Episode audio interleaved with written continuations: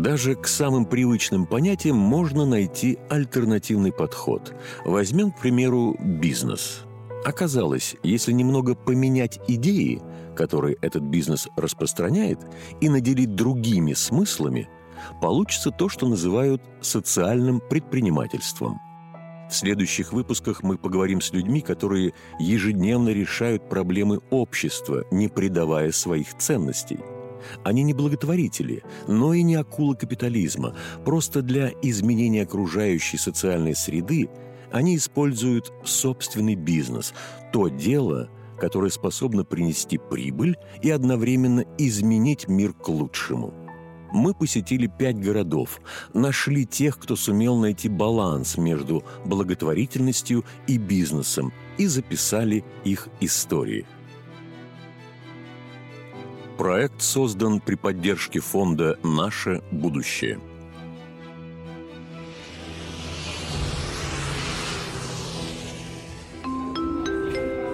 Для начала рассказа переместимся в один из самых дальних городов страны – Петропавловск-Камчатский, где наш герой Александр Мещанкин занимается социальным туризмом, предлагая доступные услуги проживания, а также – экскурсии и туры по Камчатке студентам, пенсионерам и гостям с особыми возможностями здоровья. Главное убеждение Александра – хороший отдых и незабываемые впечатления не должны зависеть от количества денег.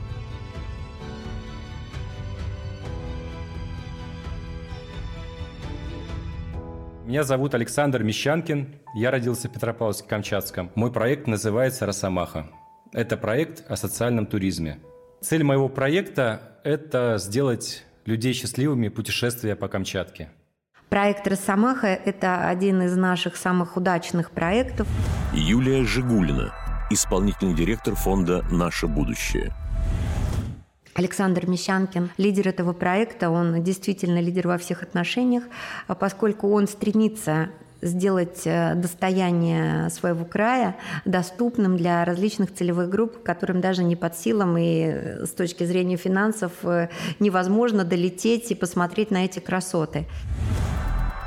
Евгений Рахновский, заместитель исполнительного директора Фонда региональных социальных программ «Наше будущее» любой предприниматель, который действительно растет и желает помогать тому обществу, где он живет, он может дополнительно внедрять социальные аспекты в действующий свой бизнес.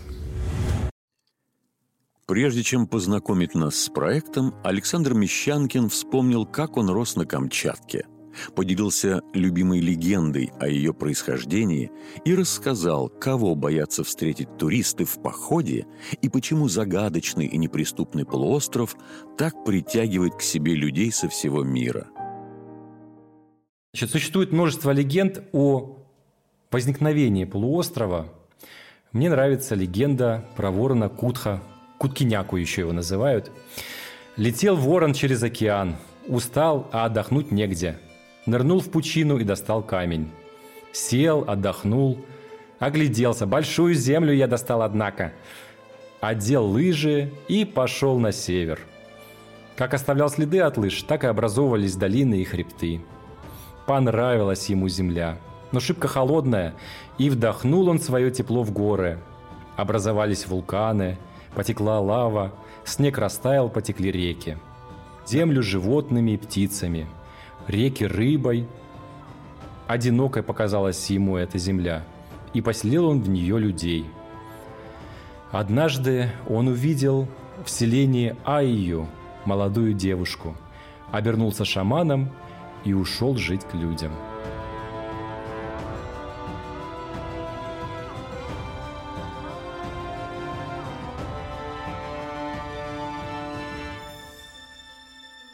Я родился в Петропавловске-Камчатском в 1982 году. Наверняка вы в своем детстве не строили пещеры из снега. Только если вы не живете там, где снега выпадает до второго этажа или третьего, и иногда вам э, не удается открывать дверь, чтобы выйти на улицу, и кто-то из соседей вылазит через окно и откапывает вас. Наверняка вы не прыгали значит, э, на тротуар, ну, который засыпан снегом, когда чистят проезжую часть так, чтобы вас сверху присыпало снегом, когда проезжает шнекоротор. Наверняка вы не бегали на озеро, где вы можете встретить медведя, который выглянет из-за угла, и вы не знаете, что будете делать. Все ребята, которые жили без компьютеров, это делали, ходили в походы, Э, бегали на речки, на озера, собирали грибы, ягоды, встречали медведей. Ну, это была обычная жизнь для детей в, в то время. А Камчатка глазами ребенка – это походы с отцом, поездки э, на речку, в рейды по ловле браконьеров. Помню себя, если говорить про природу, это походы с бабушкой на речку. Она до сих пор может ловить рыбу, делает самую вкусную икру. Это когда мы ходили за ягодами, она говорит, смотри, это домашние вулканы, потому что они находятся рядом с городом. Ты можешь выбрать себе любой, это будет твой подарок. А, я говорю, ну я выбираю самый большой, красивый. Вот всю жизнь я живу, и когда смотрю на Корякский вулкан, а, я представляю, что это мой вулкан, и что именно бабушка мне его подарила. Такие ощущения детства. Меня только один раз посетила мысль уехать с Камчатки. Это когда я вернулся после обучения в Америке, я жаждал вернуться обратно домой, подняться на вулканы. И вот я приезжаю, и тут э, отключено электричество, нет отопления. Можно было, например, идти э, по городу, и в городе на улице женщины жгли костры и грели горячую воду для того, чтобы мужчины, возвращающиеся с работы, могли умыться и войти в дом чистыми. Вот. Ну, такие тоже были э, периоды в жизни. Э, сейчас этого нет, надеюсь, это не повторится. Подумал, почему же я приехал, ну, вообще приехал в Россию в этот момент. Но это было буквально одну неделю, как только я ушел в поход. Все остальное для меня уже не значило. Социальные проблемы, через них можно прорваться, но поменять социальное благополучие на те нематериальные блага, которые дает Камчатка, природа, я бы не стал. А, очень много камчедалов, которые патриоты Камчатки, очень сильные патриоты Камчатки. А, и если сказать, что что-то есть красивее, чем на Камчатке, они будут не соглашаться с этим и отстаивать позицию. Может быть, э, камчатские жители, как и любые северные жители, э, более скрытые и приезжие могут показаться более грубыми, но в душе мы более честные, наверное более открытые, когда вы с нами познакомитесь. Камчатка манит путешественников. Если говорить про туризм такой организованный, конечно, он появился в 70-х годах, э, когда люди ездили по путевкам э, значит, большими группами, и достаточно много людей путешествовало на Камчатку. Тогда появились первые камчатские гостиницы, такие достаточно большие. Для Камчатского региона они были большими. Э, туризм как спортивный тоже существовал долго. Ну, как можно сидеть э, в городе, видя вулканы, не отправиться э, покорять их. Они манят просто своей высотой, вершинами, красотой, притягивают человека. Говорят, что те, кто имеют больше денег и по Камчатке будут путешествовать на вертолетах, получат больше эмоций. Я с этим не соглашусь. Камчатка каждому путешественнику, вне зависимости от его возможностей, даст максимум эмоций. Потому что существуют, например, такие места, как долина гейзеров, э, и люди стремятся туда отправиться, но стоит эта экскурсия очень дорого, примерно 45 тысяч за одну экскурсию. Но по мне так Мутновский вулкан дает больше впечатлений, чем э, долина гейзеров. Э, Камчатка дает возможность увидеть э, и получить впечатление вне зависимости от финансовых возможностей. Все получают э, огромные впечатления и транслируют их через свою благодарность э, нам как организаторам, э, и ты это всегда чувствуешь. Туристы буквально светятся изнутри, такое впечатление, что они светятся, они постоянно улыбаются, радуются. Некоторые ходят задумчивые, и даже иногда думаешь, может быть, что-то случилось, что-то не устраивает. И подходишь, спрашиваешь э, туриста, что что-то, может быть, помочь с чем-то, есть какая-то проблема. Часто отвечают, что это именно переваривают то, что они смогли увидеть. То, что они не ждали это ощутить. Бывает так, что попадет турист в кратер Мутновского вулкана и не может сдвинуться. А его трясет, льются слезы из глаз. Непонятное состояние, думаешь, может быть, что-то какое-то заболевание, что-то произошло с человеком. Но уже знаешь, что, скорее всего, это потрясение от увиденного. И даже какой-то страх перед природой. Он говорит, что я чувствую себя песчинкой, что я я не могу сдвинуться с места. И вот два гида берут э, с двух сторон за руки и потихонечку ведут туриста, объясняя, что все в порядке, и потихонечку он входит в норму и уже более свободно, спокойно себя чувствует. И когда возвращается обратно на базу, эти чувства могут опять накатывать, и вот он их вспоминает, такой задумчивый, а, такой как а, обалдевший, можно сказать, ходит под впечатлением. А на маршрутах можно встретить медведя. Не всегда хочется их встречать, но есть такие счастливчики, э, туристы, э, которые обязательно их встречают. Вообще на Камчатке медведей, э, по разным данным, от 12 до 25 тысяч на всю Камчатку. Это какая-то мистика. Есть люди, которые приманивают медведя. Не своим запахом или внешним видом, или поведением, а просто они такие удачливые, в кавычках. Бывает так, человек очень мечтает посмотреть на медведя, и ни один не попадается, несмотря на свежие следы, помет, вот прям горячий, видно, что он еще парит. А есть те, кто очень боятся, не желают встреч, и тогда их будет столько, как людей на празднике. Этот человек говорит, все, я уже видел, уже сверх своих сил, пожалуйста, что-нибудь сделайте, я уже не хочу на них смотреть. Но маршрут движется по запланированной э, цепочке, если мы говорим про автономный поход. Мы не можем никуда уйти или вызвать вертолет, потому что испугались медведей. И после того, как этот человек скажет такие слова, медведи становятся все больше, встречи становятся все ближе. Камчатка сама знает, что показать и сколько. А для кого-то бывает жадной, а, то ли туман, и вы видите под ногами только одни камни, или постоянные дожди и сильный ветер, нельзя подняться на вулкан.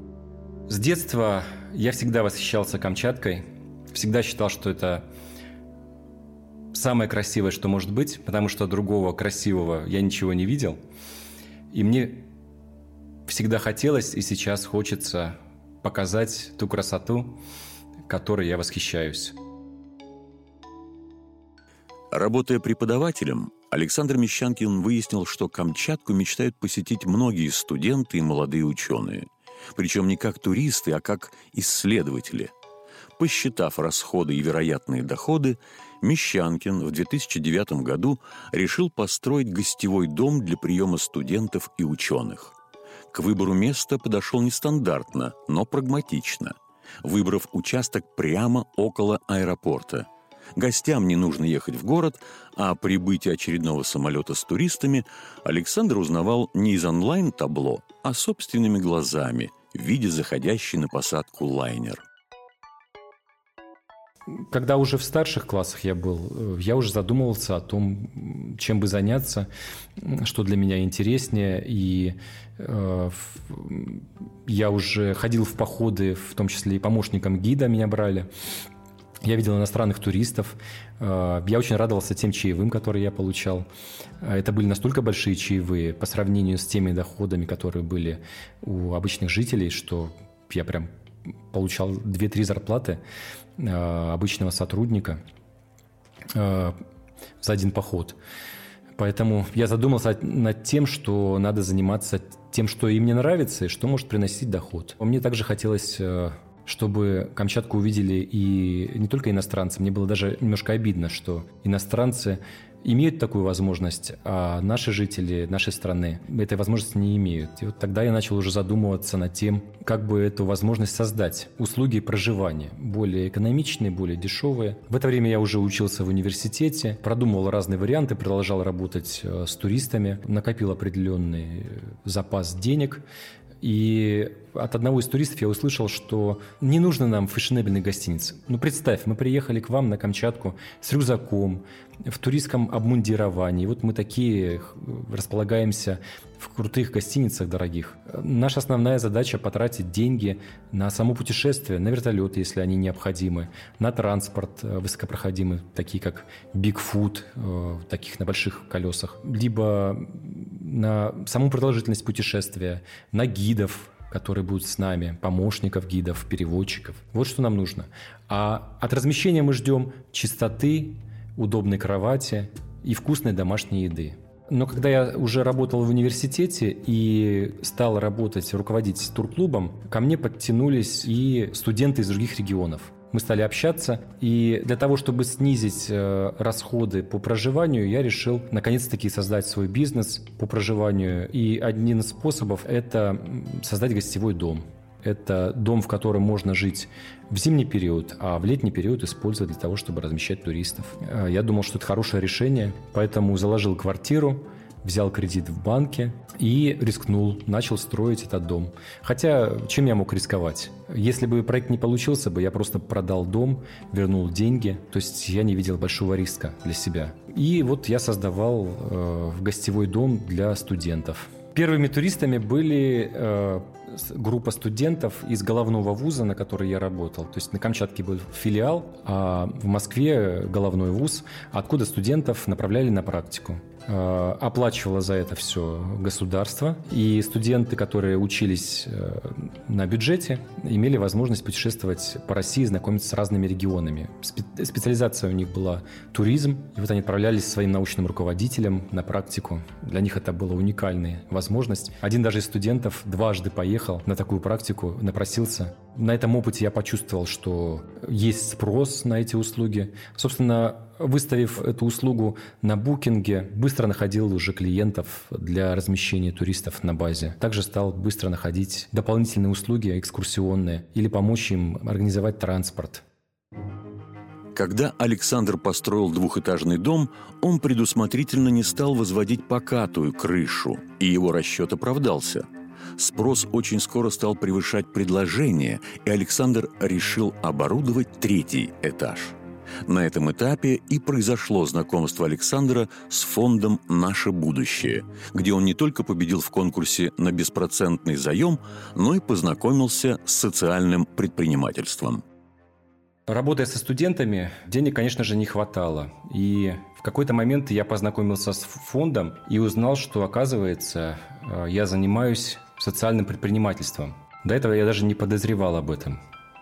Я как раз уже принял первый год э, пробных туристов, обкатал гостевой дом еще с недоделанным третьим этажом. Может быть, поиск себя заставило поучаствовать э, в конкурсе, который организовал фонд «Наше будущее». Хотелось дальше развивать проект, требовались ресурсы, требовались идеи.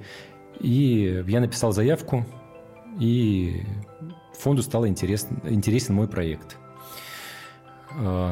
Потом необходимо было подготовить уже более развернутую заявку, так скажем, с экспресс-оценкой бизнес-плана. То есть это еще не бизнес-план, но анализ идеи, э, которая была. Само предпринимательство в России, да, оно не имеет долгой истории.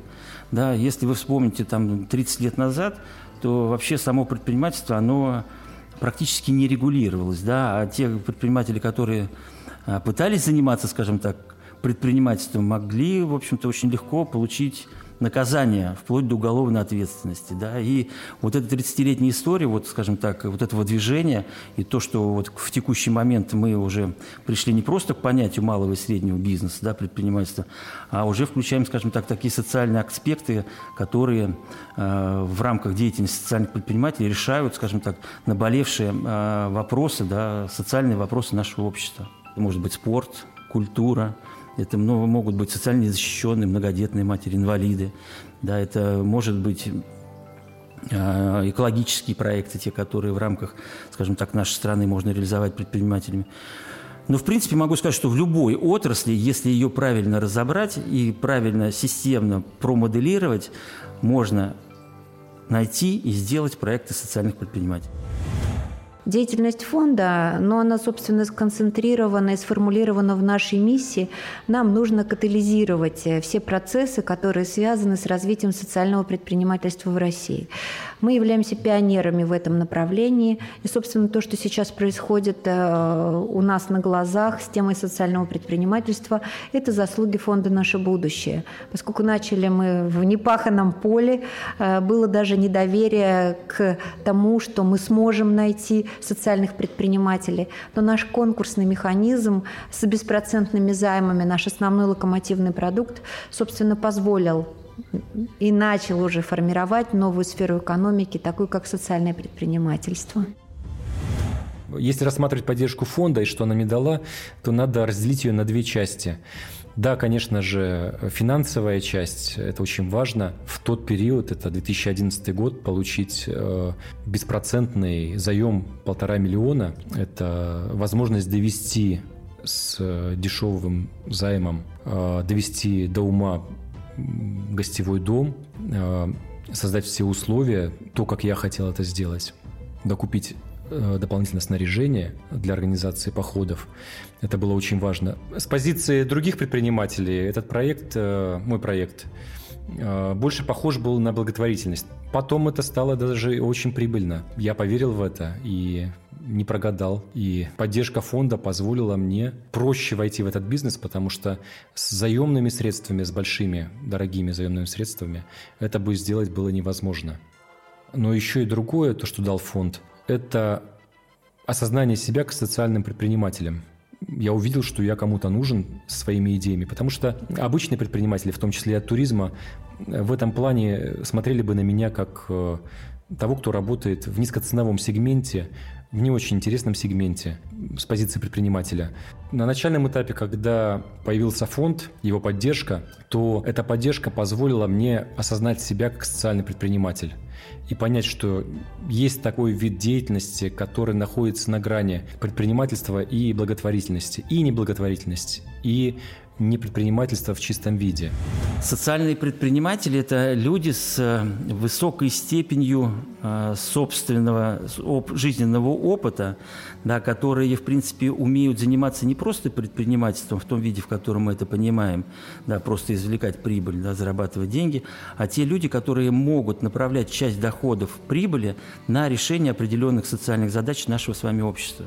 А вы знаете, вообще, когда, э, в принципе, подходили к вопросу отбора и поддержки, мы, когда разработали концепт да, и стратегию развития фонда, мы вообще подумали, что социальных предпринимателей мы, в общем, на территории России очень будем тяжело искать. Но так как в 2008 году да, мы провели первый э, конкурс по поиску социальных предпринимателей, то Поверьте, он был ограничен, тоже он был ограниченный по регионам. Количество предпринимателей, которые к нам пришли за поддержкой, было достаточно большое. И когда мы начали разбирать непосредственно э, сам проект, анализировать сам бизнес-план, да, то социальное воздействие, которое проект будет нести, нам стало понятно, что социальных предпринимателей, которые в настоящий момент себя к этой категории не относят, их очень много.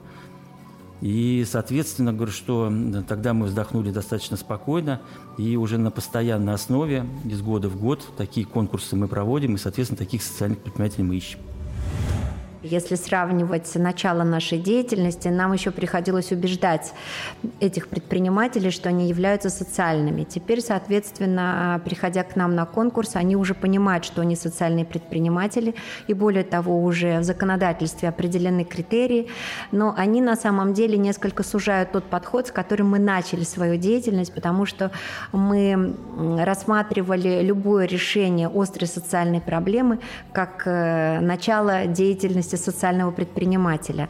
Ну, если смотреть э, по состоянию на сегодняшний день, социальные предприниматели становятся более сильными с экономической точки зрения, они более финансово подкованы, у них более грамотные заявки, у них более грамотные бизнес-планы, они четко понимают, какого социального эффекта ждут целевые аудитории, и, соответственно, э, сами они уже начинают более осмысленно его планировать. Поэтому как бы информационно и они, наверное, более подкованы да, в этом плане, и с ними работать гораздо легче. И уже нет таких обид, как были раньше, когда по какой-то причине мы отказывали в предоставлении займа. Теперь они понимают, что им нужно свои заявки дорабатывать, понимают, в каком направлении двигаться, и, в общем-то, все очень стараются ну, соответствовать и требованиям времени, и требованиям фонда «Наше будущее». Я не верил в то, что ко мне кто-то приедет Э, из фонда, что они обратили на мой проект внимание и готовы потратить э, средства и время для того, чтобы приехать и посмотреть мой проект. мне казалось, что это сон. Они приезжали от фонда, чтобы посмотреть, э, куда будут расходоваться средства, как выглядит сам объект, где он расположен. Вот, я все им показал. При этом присутствовал шаман. Он, как всегда, играл на варгане. Вот, видимо, создавал хорошую ауру для того, чтобы я им понравился. Наверное, фонд дал мне займ, потому что я красивый. Потому что так сложились звезды. Я не знаю почему. Может, потому что шаман шаманил. А, может быть, потому что... Скорее всего, потому что фонд увидел, что мой проект важен для них и представляет пример социального предпринимательства. И мы всегда очень внимательно отсматриваем на уровне заявок, на уровне бизнес-планов, которые пишут предприниматели, а, чтобы а, та экономическая модель, которая зафиксирована и прописана, имела положительный финансовый результат. У нас э, нет задачи да, делать людей несчастливыми. У нас задача, чтобы все предприниматели, которые сотрудничают с фондом, имели возможность при планировании да, достигать тех результатов, которые, в принципе, они хотели бы достичь. По мере того, как развивался проект, оказалось, что не только студенты хотят увидеть Камчатку. В России есть целый класс активных пенсионеров, которые путешествуют по всей стране, и одна из их целей – покорить полуостров. Ускользнуть от таких активистов проект не мог, и они сразу начали писать Александру с желанием приобрести тур по доступной цене. Какой-то период э, когда уже я стал организовывать и специализированные туры для студентов, ко мне начали стучаться и пенсионеры. Они говорили, а мы что, не социальные туристы, мы тоже хотим на Камчатку. Для меня, конечно, это было удивление, то, что пенсионеры настолько активны, имеют средства для путешествия и готовы работать через интернет. Отсюда появились э, несложные э, маршруты, экскурсионные, без ночевок в палатках. Это как раз то, что нужно пенсионерам, без рюкзаков, без ночевок в палатках. Сегодня такие туры являются наиболее востребованными для всех категорий туристов. Они хотят э, сейчас путешествовать без палаток. Для меня это уже обычно, но вам может показаться удивительным, что возраст не имеет значения для путешествий на Камчатке на вот тех маршрутах, которые мы делаем, они адаптированы абсолютно для всех. И часто бывает так, что даже люди серебряного возраста, к которым мы относим пенсионеров, могут идти более комфортно и быстрее, чем молодежь. Знаете, не имеет значения, э, пожилой ты человек или молодой. Самое главное, что у тебя в душе. И, насколько я вижу, природа дает энергию человеку, и он преображается. Это зависит от того желания, которое в них, чтобы добраться, увидеть интересную часть на маршруте. Либо это зависит просто от образа жизни.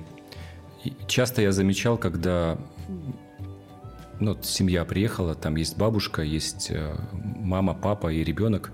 Бабушка настолько восторжена природой, настолько она получила энергии, что она идет впереди всех. А, у нее много сил. Она готова идти вперед. Это не описать, а, человек просто преображается. Чаще всего пенсионеры, которые приезжают а, в путешествие на Камчатку, их нельзя назвать пенсионерами внутренне. Это люди активные, которые хотят дальше двигаться, видеть новые интересные места. Мы сейчас э, сделаем тур э, на 7 дней. Он несложный, он предполагает ночевки на базе, значит тепло. Нет необходимости э, нести тяжелый рюкзак. Все питание мы берем каждый день с собой. И в течение 7 дней мы успеваем увидеть самые интересные места Южной Камчатки. Это кратер Мутновского вулкана, это морская прогулка в Авачинском заливе. Также можно отправиться к древнему вулкану в Очкажец, горный массив Очкажец, и близко пообщаться с еврашками, с усликами. Э, они как пограничники стоят и требуют орешки, не пропускают никого. Можно отправиться на сплав или съездить на нерестовую реку, увидеть, как рыба идет на нерест. То есть ощутить Камчатку в самых ярких красках. Социальный туризм сегодня развивается достаточно активно. Э, в плане гостеприимства, э, создания хостелов, гостевых домов в разных регионах страны. Также и на Камчатке появляются хостелы. э, появляется больше гостевых домов разного уровня, в том числе эконом-класса.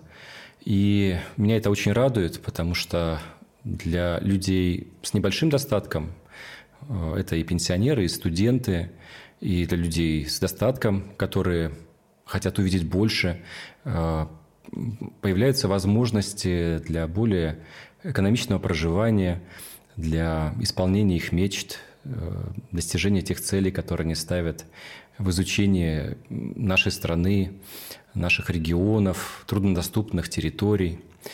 Но это еще и важно и для самих территорий, потому что люди, которые приезжают, делятся своим опытом, э, а также приносят деньги для жителей этих территорий. Э, гостевые дома часто это семейный бизнес, как и многие малые бизнесы.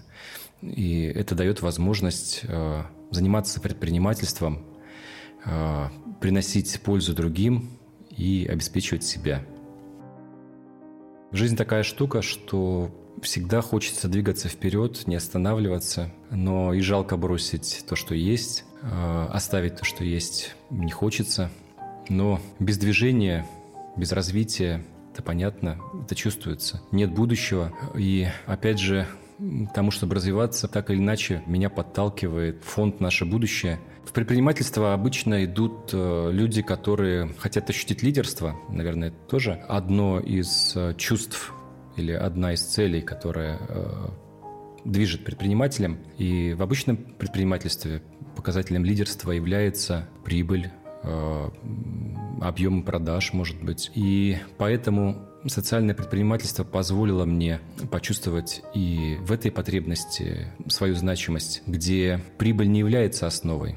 Потому что для обычного предпринимателя так говорят, что социальное предпринимательство – это какая-то благотворительность, это не совсем бизнес, не совсем про бизнес. А когда появляются единомышленники, тоже социальные предприниматели, которые также думают и чувствуют, ты понимаешь, что есть и такая жизнь, такая реальность. И ты веришь больше в свои силы и способен достичь большего.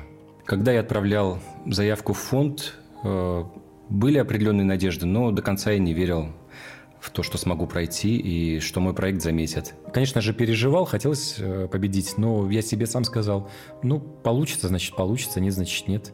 Это же не проблема, это же не неплохая погода в походе.